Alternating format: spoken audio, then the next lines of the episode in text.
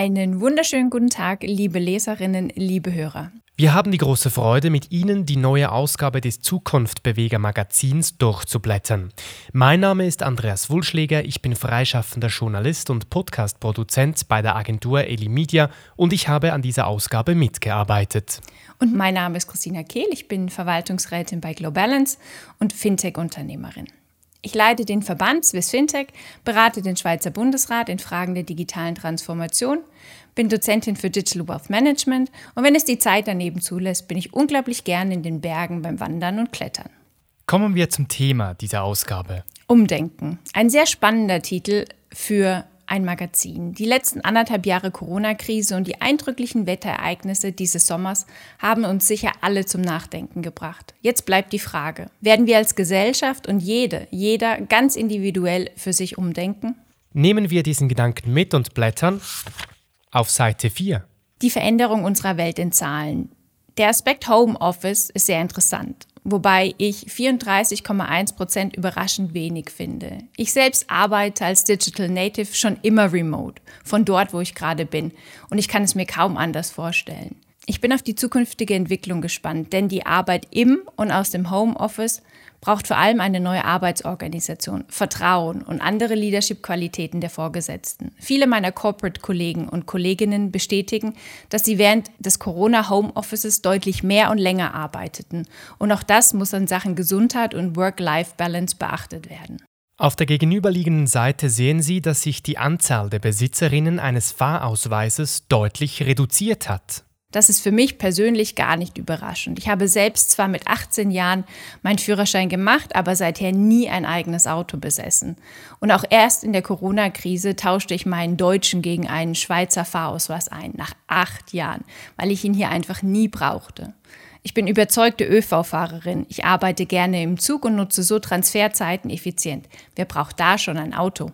Springen wir auf Seite 8, wo wir ein spannendes Porträt des kalifornischen Unternehmens Patagonia finden. Die Firma, die unter anderem Outdoor-Kleidung herstellt, möchte lieber weniger eigene Produkte verkaufen und dafür sorgen, dass ihre Kleidungsstücke länger getragen werden. Und nun reisen wir gedanklich nach Neuseeland und blättern weiter auf Seite 10. Vorweg, ich bin Fan von Jacinda Ardern, Premierministerin von Neuseeland. Sie zeigt nicht nur in der Corona-Krise, wie innovativ, führungsstark und doch menschlich eine junge Frau als Head of State sein kann. Die Welt braucht mehr dieser Vorbilder. Aber nun zum Artikel und dieser stellt implizit die richtige Frage. Wozu ist ein Staat da? Neuseeland beantwortet die Frage wie folgt. Der Zweck der Staatsausgaben ist es, die Gesundheit und Lebenszufriedenheit der Bürgerinnen zu gewährleisten. Und nur daran soll Fortschritt eines Landes gemessen werden. Für alles andere gilt, Wohlstand oder Wirtschaftswachstum sind also nur Mittel zum Zweck. Die Herausforderung, wirtschaftliche Kennzahlen lassen sich zum Beispiel in Quarterly Results einfach messen. Langfristig ausgelegte Konzepte haben es hingegen heute nicht einfach, da wir ihnen oft gar nicht mehr die Zeit zur Entwicklung und Entfaltung gewähren. Vor kurzem las ich, dass ein, eine CEO, um erfolgreich zu sein, 15 Jahre im Amt sein müsste. Im Schnitt sind es aber nur vier bis fünf Jahre. Somit kann man Jacinda Ardern nur eine lange Amtszeit wünschen. Weiter auf den Seiten 12 und 13 geht es um Biodiversität, günstiger Solarstrom und Chancengleichheit.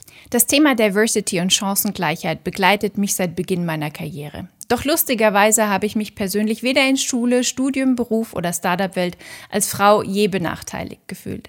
Ich bin auf die Fintech- und Finanzbranche bezogen oft eher der bunte Tupfer zwischen vielen einheitlichen Anzugträgern. Meine Eltern haben mir und meinem Bruder keinerlei Grenzen oder Stereotypen vermittelt. Meine Mutter leitete eine Abteilung in einem Krankenhaus, mein Vater war Lehrer und sorgte fast täglich für Einkauf und Mittagessen. Vor kurzem sah ich zu diesem Thema einen spannenden Beitrag auf Netflix. Es sei am Ende nicht so sehr der Unterschied zwischen Mann und Frau, der sich in all diesen Umfragen manifestiert, sondern der Unterschied zwischen berufstätigen Männern und Frauen und Müttern. Sicher ein sehr spannender Gedanke, dem man weiter nachgehen sollte. Umdenken für unsere Kinder.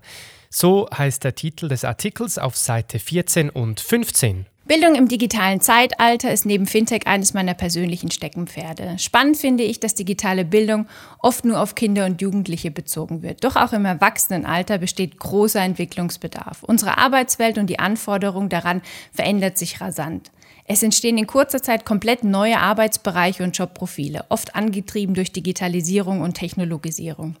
Dies gilt insbesondere für mittel- und hochqualifizierte Arbeitsbereiche. Etwas Sorge machen wir leicht automatisierbare Arbeitsprofile. Was werden diese Menschen in Zukunft tun? Resilienz, Flexibilität und Weiterentwicklung sind wohl die Wegweiser der beruflichen Zukunft in der Schul- und Erwachsenenbildung.